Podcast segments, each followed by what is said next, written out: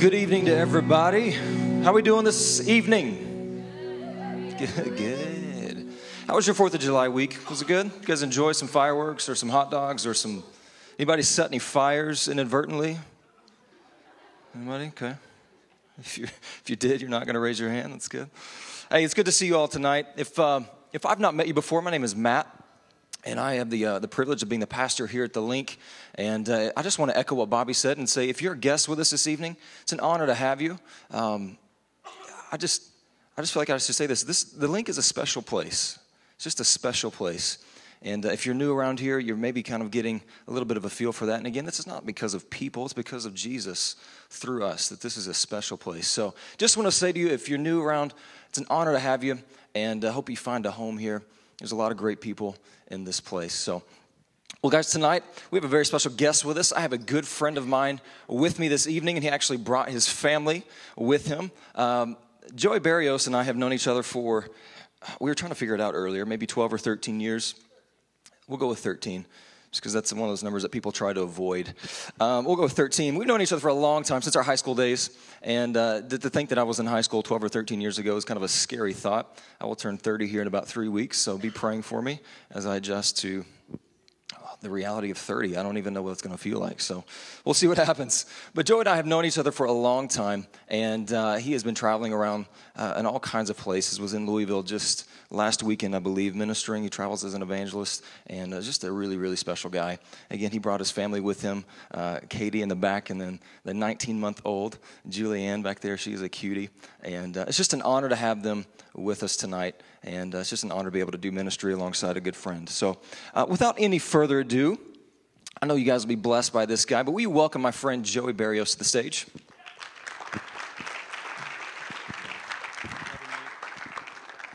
What's up, gangsters? It is good to see you guys tonight in Fayetteville, Arkansas. Where you turn to your neighbor and say, You look muy caliente muy caliente. And if you don't know what that means, if you're a non Hispanic speaker, that means you look very hot. And if you're single, you might get that going, exchange some information, uh, and that'll be great. Uh, it's great to be with you. Um, you know, and before we jump into the word tonight, uh, I just want to say a few words about uh, your young adult pastor, Pastor Matt. You know, we go way back, and he wouldn't want me, I know Matt, and he wouldn't want me to patronize him uh, but I do want to say some things that are a little bit on my heart tonight. Um, you know, I could talk about his creative skills or his leadership skills or how good of a pastor he is, all these things. Uh, but one thing I can say about Matt is that he is a man of integrity. He's a man of God. And, you know, the Apostle Paul said this in the New Testament, and it was a really strong statement. I, I think a lot of us maybe couldn't make this statement, but the Apostle Paul said, Follow me as I follow Christ. And that is a very strong statement to say to people. Why don't you just do what I do, follow my example, and you'll be just like Jesus? And a lot of us, maybe in this place, even myself sometimes, I'm not sure, man, am I that great of an example? But I can say this your young adult pastor is a man of God, and you really can follow him as he follows Christ. And you can pattern your life and follow after him, and you can become more like Jesus. Can I get an amen, somebody? Could you give it up for Matt, please? Thank you very much. Tonight's going to be a fun night, and I just want to uh, be sensitive for just one moment. I want to do one more thing before we jump to the word. I so appreciate worship. Worship uh, was amazing tonight, and I just had so much fun. And as I was worshiping, I just felt something strong in my heart that I need to say. And so we're just going to kind of get hot and heavy, if that's okay. And I just kind of sense you guys are more of a mature crowd. I think we have people in here, the majority of you guys have maybe been around church for a long time. And so tonight, we're just going to jump into it and get into it tonight. Is that okay tonight? Is it okay if we go deep right off the bat? Um, so, anyways, as I was praying during worship, I just felt this in my heart. And I just felt like the Holy Spirit whispered to my heart that there's people here that are terrified about the future. And I don't know if that's you tonight, Maybe you just graduated from college and the job market isn't good and you're wondering, man, I don't have a job. What am I going to do? Maybe you're worrying about a significant other. You know, how is uh, marriage going to work out? Maybe you're worried about something in the future. And I just kind of have a word for you that God is going to take care of you. God is going to help you. And if you've just been in a season of your life right now where you've been scared, where you've been afraid of the future and what's going to happen, God has a plan for you. And I just want to pray for you. I'm not going to have you raise your hand or identify you or anything like that. But can we just pray just one more time? And if that's you, just pray with me. Lord, I just pray for every single person that's struggling with fear of the future, that's struggling, Lord God, with what to do, Lord God, in the future. Maybe they have some significant decisions to make about relationships, significant choices to make about career and occupation. God, I pray that you'll move in their situation right now by your Holy Spirit. God, I pray that you'll give them direction. I pray that you'll give them wisdom. I pray that you'll give them understanding and give them the peace of God that passes all understanding. Lord, your word says, For I know the plans I have for you, plans to prosper you, not to harm you, plans to give you hope and a future. And we thank you for that hope. We thank you for that future, God, in Jesus' name. Amen. Amen. Tonight, the title of my message is I'm Coming Over. I'm Coming Over. You turn to your neighbor and say, I'm coming over.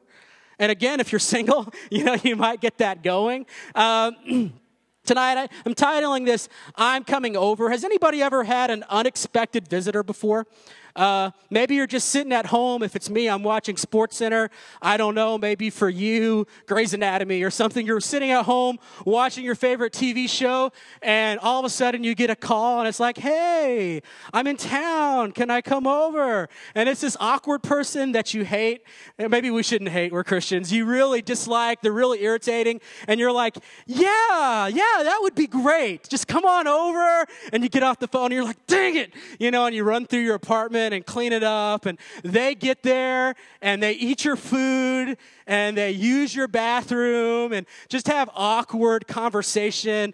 And then after an hour, you come up with some kind of lame excuse like, you know, uh, I've got to go work out, uh, so you're going to have to leave, or I have to do the dishes. Uh, sorry. And they're like, what? Yeah. And then you feel guilty because, you know, they know that you were lying and you got them out of your place.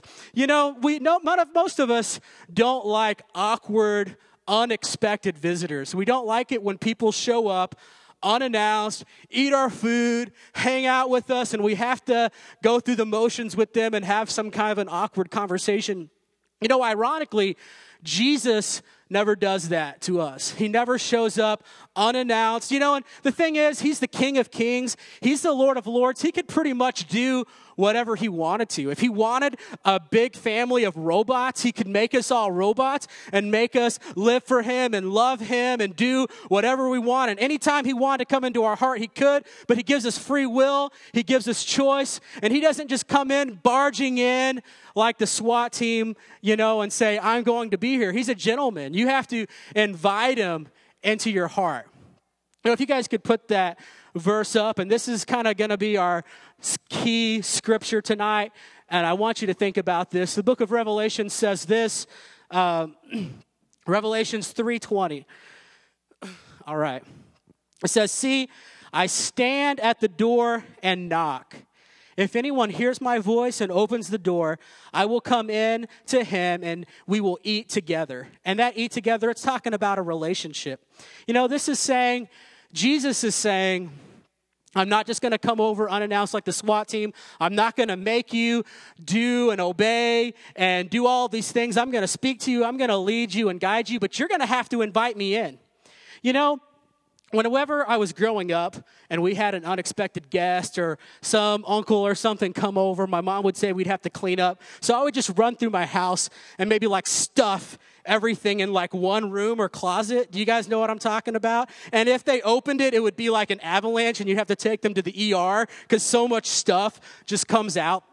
And, um, you know, a lot of us, I would say in this room, maybe some of us, we've never allow Jesus to come into our hearts, maybe. Maybe some of us in this room, maybe we're new to church and Jesus and God, and we're trying to figure this whole thing out, and we've never opened the door and let Jesus in our hearts. But I'd say probably the majority of us, we know about church, we know about worship, we know the things we should say and the things that we do. But you know, maybe there's an area or two in our hearts that we haven't let Jesus into.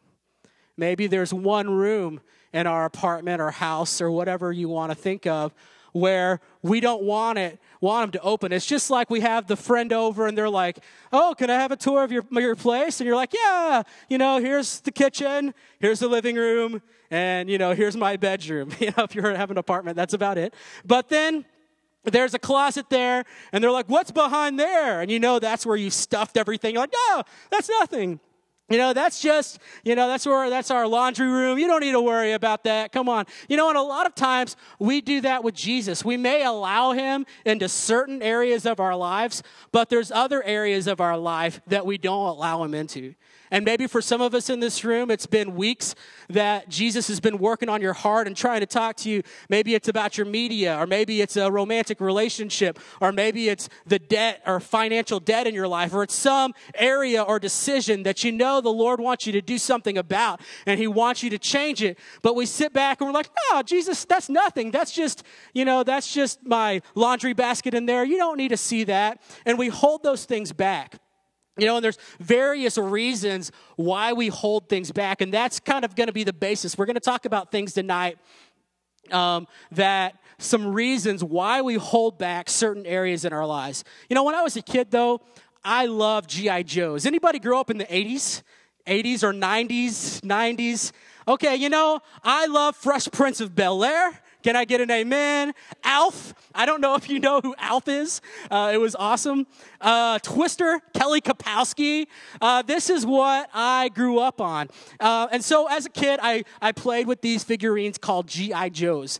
Any bros in the house that played with G.I. Joes? And so my f- neighborhood friends would come over and we'd be like bazooka each other and all this stuff. And uh, it was awesome. But I remember one day, one of my friends grabbed my GI Joe out of my hand, and like we literally like had a fight. I pushed him and grabbed it out of his hand. I was like, "That is mine. What are you doing? That is my GI Joe."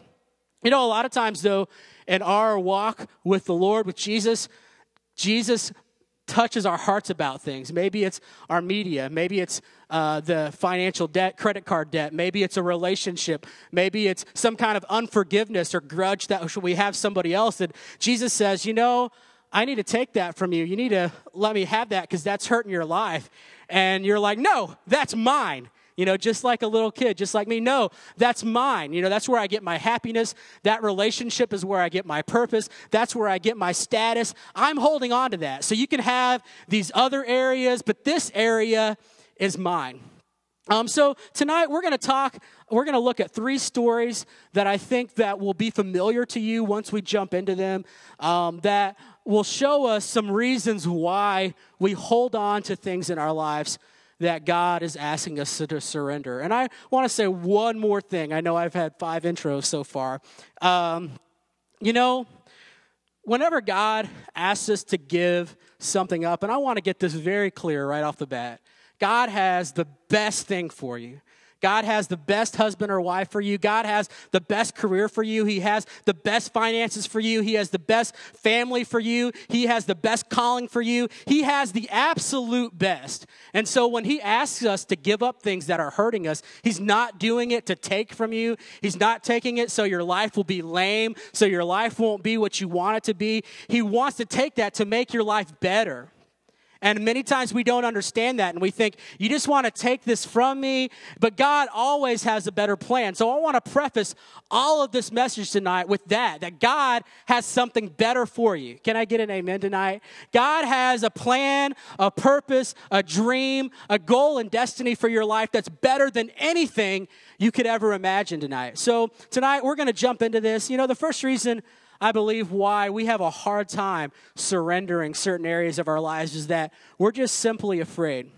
You know, there was a young man, true story, a young man, he was uh, in his 20s. He was a young professional, you know, had an apartment loft, had designer furniture, drove a Mercedes Benz brand new, had every single thing that maybe we as young adults would say, you know, he's at the epitome of life. You know, he could date anybody that he wanted to.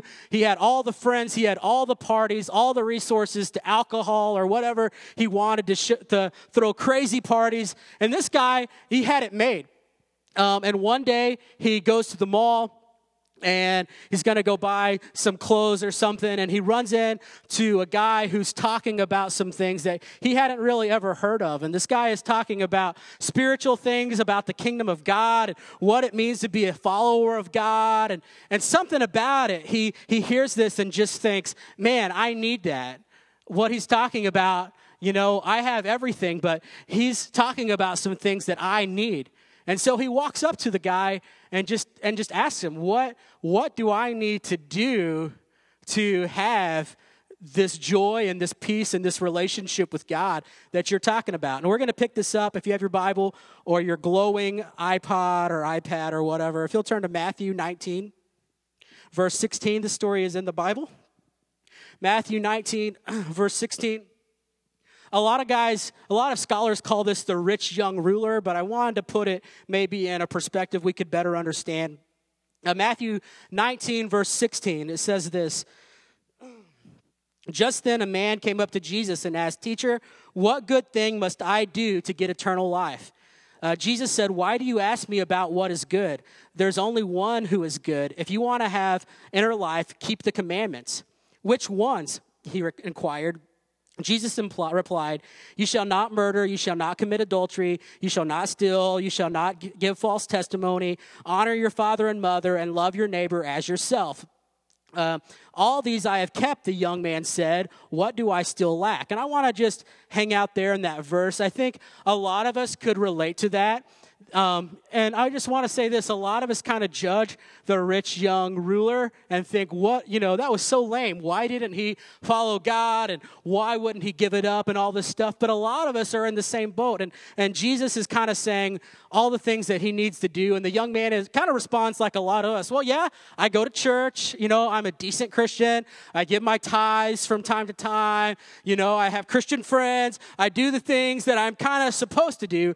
And then Jesus said one more thing. He said, uh, If you want to be perfect, go sell your possessions and give to the poor, and you'll have treasure in heaven. Then come, follow me. When the young man heard this, he went away sad because he had great wealth. And this is just a tragic story. And nowhere in Scripture do we ever come across this young man again. So, as far as the Bible leads us, this man went on to spend eternity without God because he wouldn't give up the one thing that he was holding on to. And maybe some of us would be like, that's crazy. You know, that's this guy is an idiot. Why would he do this? Why would he hold on to money so strongly that he wouldn't come into the kingdom of God. God had such a plan for that young man's life. God had such a dream and a destiny for him. Why did he not give that up? But you know, honestly, a lot of us are just like that young man.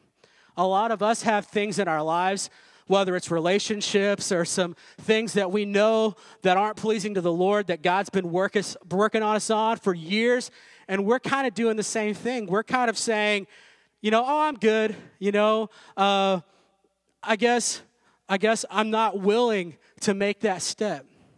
I'm not willing to give that thing up, whatever that is for you, whether that's a relationship that's not honoring God, or some friendship circles, or some choices or decisions you're making in your life, and you know that God's working on you. And we judge the rich young ruler and we say, Man, you're such an idiot. Why didn't you give up your money? But us, we hold on to relationships that are hurting us. We hang on to friendships. We hang on to things that we know we should give up just because we think we just can't give that up. We're just afraid that that is our identity, that is our status, that is how we become happy. And so we hold so tightly just because we're afraid to lose it. We're afraid to give that up. And we judge the rich young ruler, but many of us are in the same boat tonight.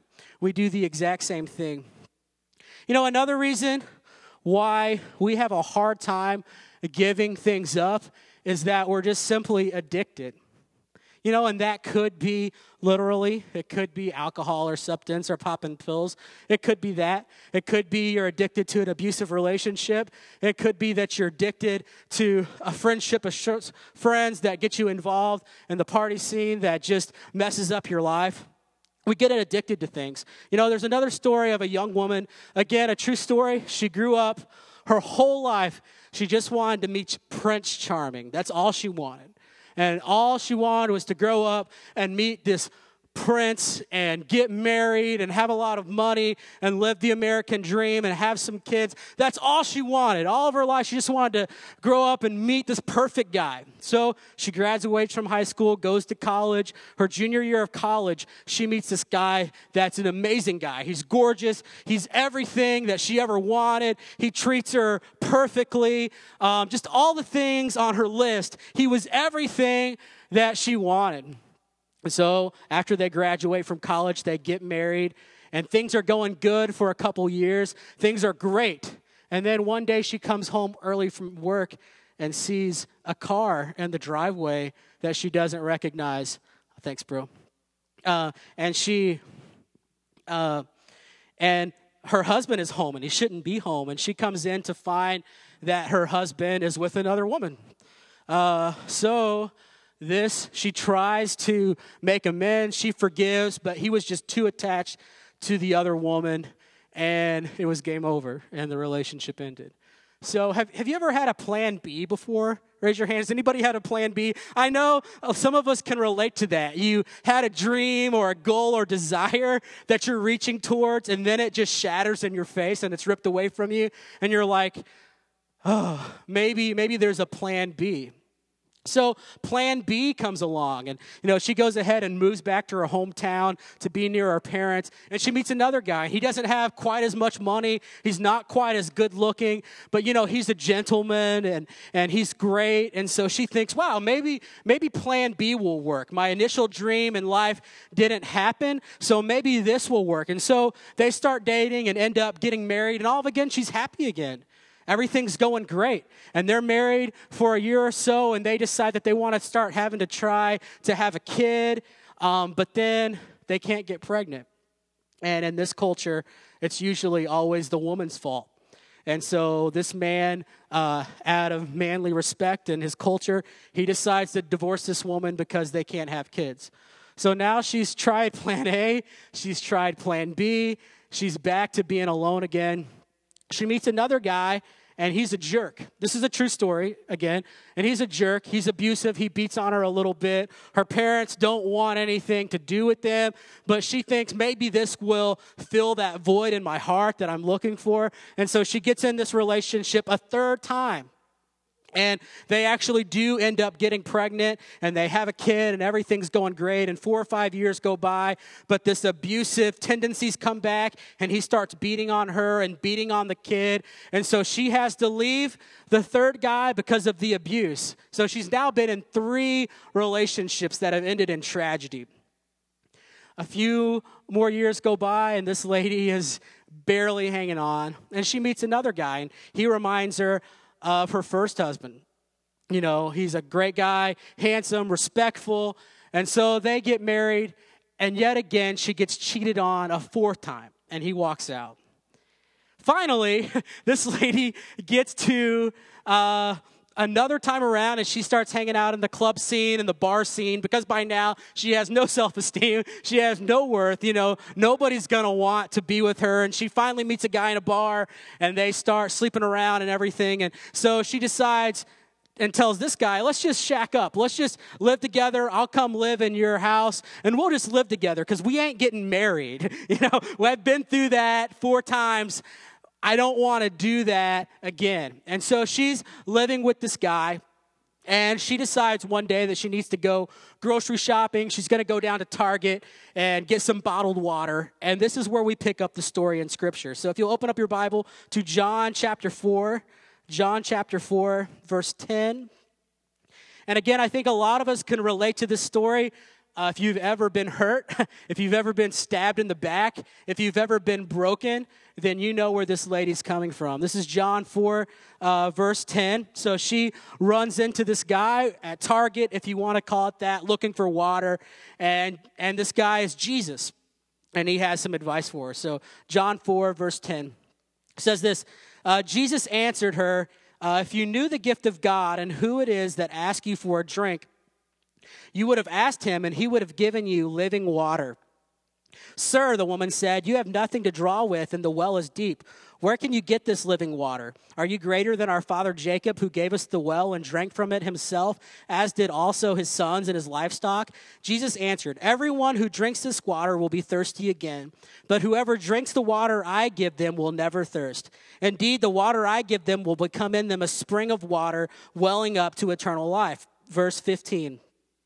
The woman said to him, Sir, give me this water so I won't go thirsty. So, you know, that would be great if you could find a bottle of water that, you know, that's what she's literally thinking. You know, if I could just get some Fiji water or something that I'll never be thirsty again, that'll be awesome. Obviously, Jesus is talking about something else. So she says, Sir, I'd love this water uh, so I don't have to keep coming here to get water. Uh, he told her, Go, call your husband, and come back. Ouch. Verse 17. I have no husband, she replied. Jesus said to her, You're right when you say you have no husband. The fact is, you've had five husbands, and the man you now have is not your husband.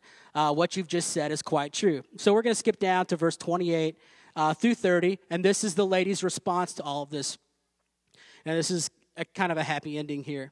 Um, it says, Then leaving her water jar, the woman went back to the town and said to the people, Come, see a man who told me everything I ever did. Could this be the Messiah? They came out of the town and made their way toward him. You know, I just want to say this. This lady was searching for something and she couldn't find it in sex. She couldn't find it in relationships. She tried so hard to find this thing that would make her happy, this thing. And it's interesting that we talked about hunger uh, during the transition in prayer. She was hungry for something. She was thirsty for something. She wanted so badly to find that happiness and that fulfillment. And so she went from the arms of one guy to the next, looking for true love, looking for contentment, looking for happiness, looking for a destiny destiny, and she never found it. And, you know, I want to be bold tonight. I'd say there's a lot of us tonight that go from thing to thing looking for happiness. And, and we try this, and so we try more of this, and this doesn't do it. We try relationships, and that doesn't do it. And we just end up broken and in a tragic situation over and over again. And we just think, you know, if I could just get this one thing, whether it's a new car or a new house, or if I just land this job, then I'll be happy. Or if I get in this relationship, then I'll be happy. If or I do this, I'll be happy. You know, when I was in the fourth grade, I wanted, I asked my parents every day for like six months for Christmas for a bike. I wanted a bike so bad. And that was the thing like I longed for. I asked my parents every day, can I have a bike? Can I have a bike? Can I have a bike?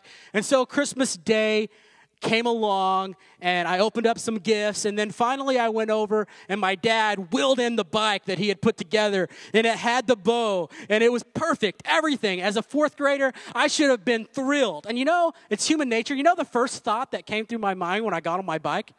I really need a stereo.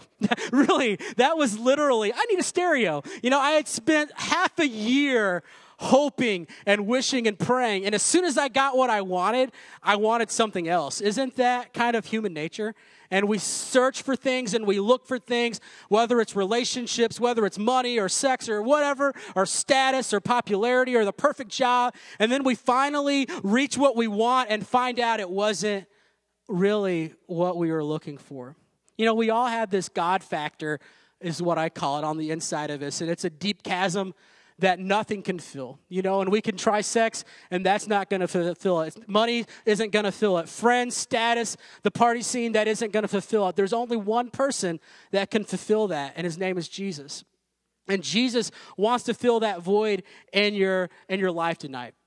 The last thing, the last reason I think why we hold on to things in our lives is that we're just simply ashamed.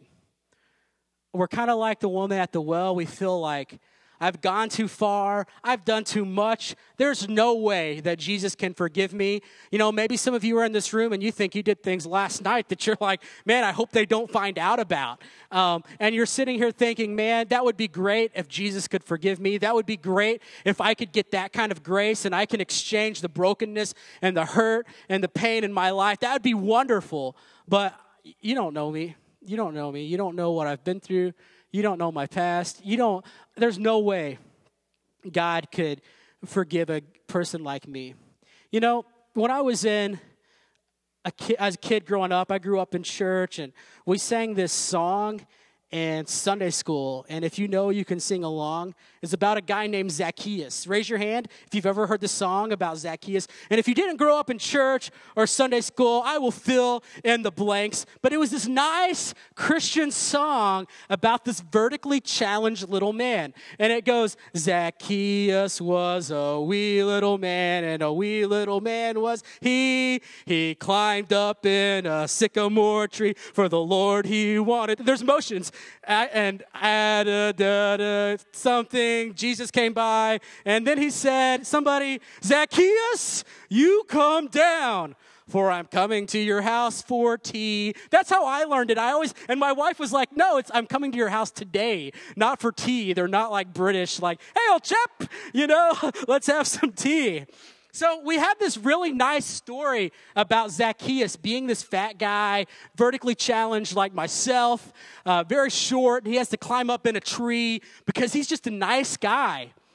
You know, but that is really not the way it was. Zacchaeus was a tax collector, and I don't know if you know a lot about that. He was a gangbanger. Like if we saw him in real life, he'd have gang tats all over him. He seriously, seriously, he ripped off poor people to make money sometimes by force. So Zacchaeus was not this wee little man uh, that we made him out to be. Zacchaeus was a thug. And so we think of Zacchaeus, oh, he was a wee little man that climbed up in the tree. He was a thug. He was a thug. And Jesus, and we're going to pick up the story in Luke 19. And I just want to read it. If you've never read it, I mean, it's great and you should learn the song. I'm sure you can find it online. It'll change your life. It's, I think it's literally called Zacchaeus was a wee little man. a wee little man. All right, and we're just about to finish. Just hang on with me. Luke 19, and let's just look at this. So, the people, the, Jew, the Jews of this time, they hated tax collectors. They were the scum. These were the people that were messing up their neighborhoods. These were the people that would rip off old people that would rip off people that were poor and they couldn't feed their kids because this rich guy was stealing and extorting from them. This Zacchaeus was not a good guy. And sometimes we take these Bible stories and make them all Sunday schoolish, but that's not, this Zacchaeus really was a gangbanger. So we're in Luke 19. Verse 1, it says, I'm going to read it quickly. Uh, Jesus entered Jericho and was passing through. A man there by the name of Zacchaeus, he was a chief tax collector so he wasn't just uh, a small one. He was one of the leaders, uh, and he was very wealthy because he'd been ripping people off. He wanted to see who Jesus was, but because he was short, he could not see over the crowd. So he ran ahead and climbed a sycamore tree to see him, since Jesus was coming that way. When Jesus reached the spot, he looked up and said to him, Zacchaeus, come down immediately. I must stay at your house today. So he came down at once and welcomed him gladly.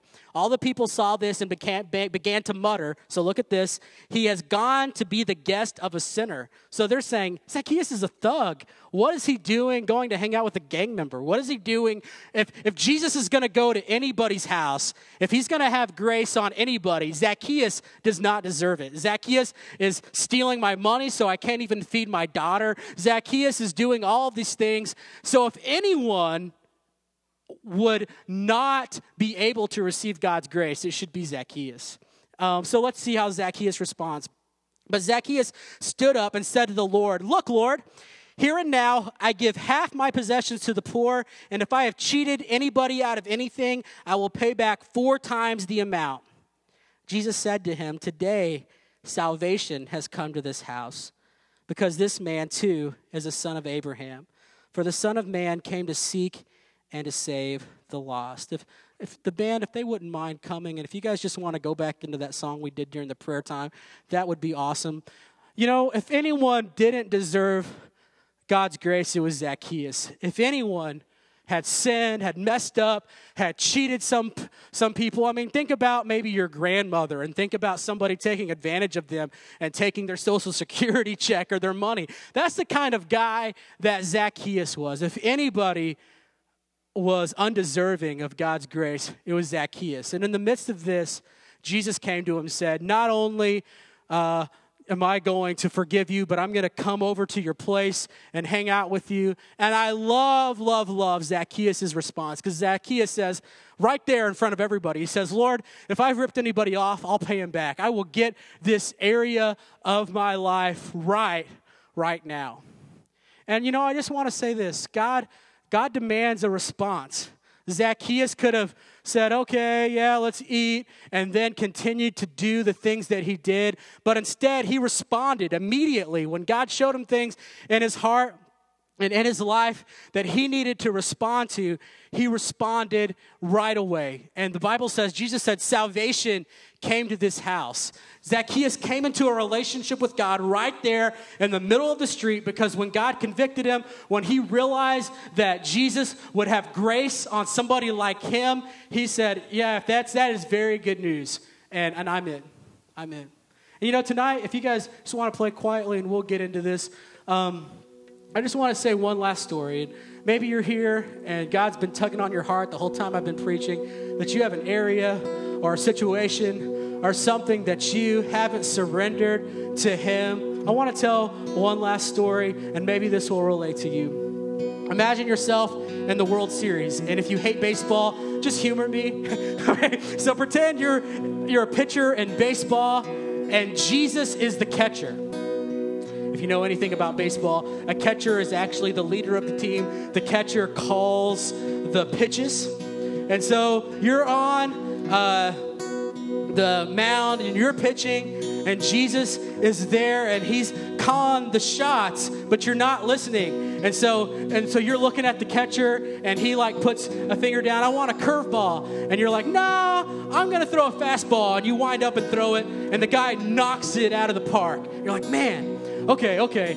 And so you line up again to pitch a pitch, and you know, he says fastball, and you throw a slider, and it gets knocked out of the park. And again and again, you're getting your tail kicked in life because you won't listen, and your catcher is trying to give you directions. He's doing everything he can. He's saying, You know, I can help you with this. We can get this straightened out. I can forgive you. I can give you all the grace and all the love and all the forgiveness that you need. But sometimes we are like that pitcher and we just say, No, I'm good. I'm going to keep doing it my way. And we go through life tragedy after tragedy when Jesus has something better. You know, I want to pray for you tonight. I'm not going to make you come forward.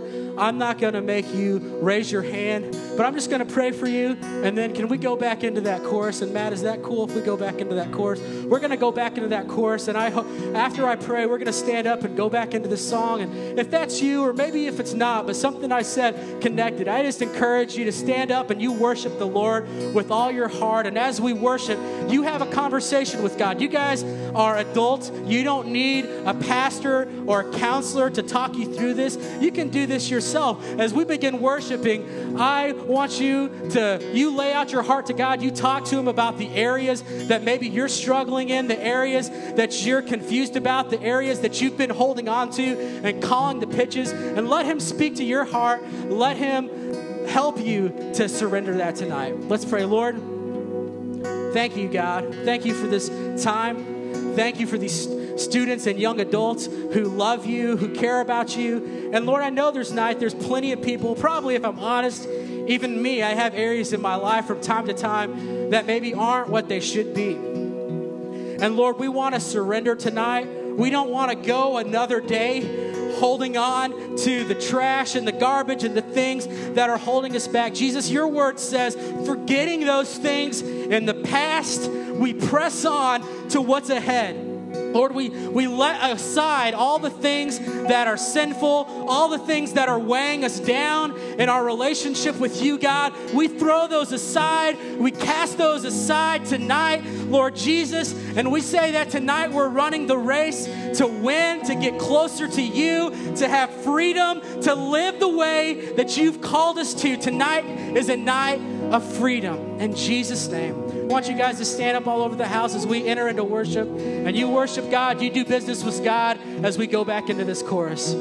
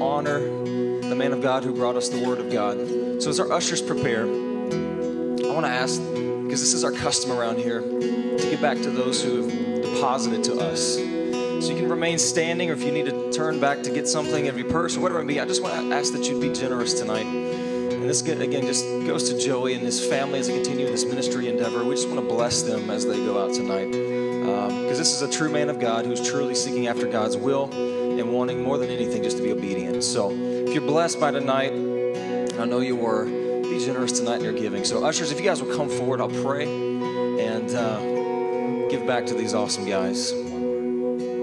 Father, we thank you for this evening. We thank you for how you've met us, for how you've spoken to us. We thank you, God, that we have the freedom to come to you God, that the, the separation, the curtain has been torn and we can worship you freely. We have access to you. We thank you for that. And we ask, God, that we would walk out of this place changed people.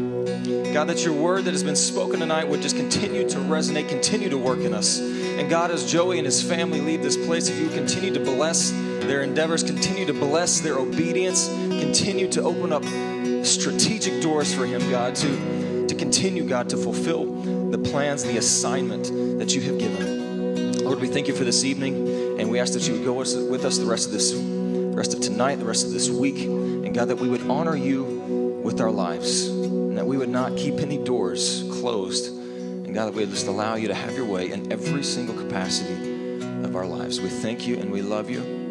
It's in Jesus' name we pray. Amen. Amen.